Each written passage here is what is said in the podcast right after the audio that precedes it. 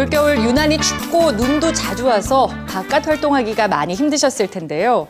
계속 집에만 있고 싶은 이 유혹을 벗어던지고 몸을 단련하러 나온 부지런한 분들이 있습니다.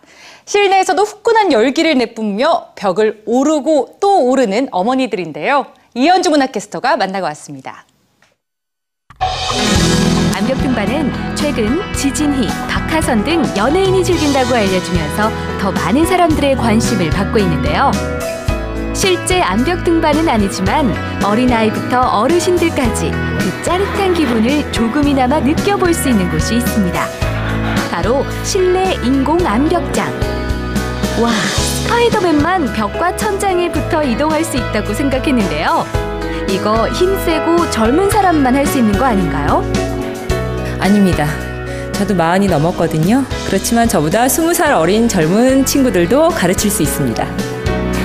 실내 인공 암벽 타기. 다리 보이는 편한 운동복과 암벽화만 있으면 준비 끝. 실내 암벽을 타는 재미에 푹 빠진 어머니들을 만나봅니다. 나이가 마흔쯤 되면서 근육이 좀 이렇게 계속 줄어드니까 근력을 좀 키우려고 그래서 운동 시작하게 됐어요.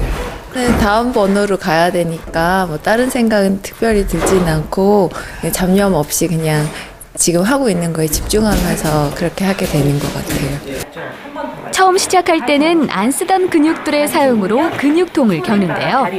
그 시기만 잘 넘기면 전신 운동의 효과를 많이 느낄 수 있다고 합니다.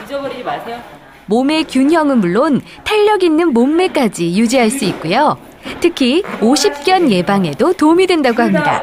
부분 부분 운동을 하는 게 아니라 벽에 매달려서 이동하는 것만으로도 손끝부터 발끝까지 상하 좌우 운동이 동시에 됩니다. 그래서 유무산소 병행 운동이기도 하고요. 아, 선생님, 저도 한번 해볼 수 있을까요? 전 정말 처음이거든요. 이렇게 다섯 손가락을 이용해서 부드럽게 주셔야 돼요. 그러니까 엄지 발가락으로 디디는 걸 인사이드. 그다음에 엄지 발가락을 제외한 나머지 발가락으로 디디는 걸 아웃사이드라고 그러는데요. 디디신 상태에서 꽃대처럼 옆으로 이동하면서 벽에서의 리듬감을 익히시게 됩니다. 하나, 둘, 셋. 네, 하나, 둘, 넷. 스윙. 스윙해서 어느 방향으로 가야 할지 마음처럼 쉽지 않은데요. 초보는 적어놓은 숫자 또는 색깔별 홀드를 따라 목표 지점까지 이동하면 됩니다. 능숙해지면 가야 할 길이 보인다고 하네요. 몸이 반응을 하게 되고 그리고 이제 혼자서 그런 루트가 좀 떠오르게 되고 그러다 보면 그걸 해- 성취해 나간다는 그런 기쁨? 네, 목표 지점에 도달했을 때는 정말 기분이 좋고 그거는 음, 안 해본 사람들은 아마 모를 것 같아요. 보는 것만으로도 짜릿한 긴장감이 전해져 옵니다.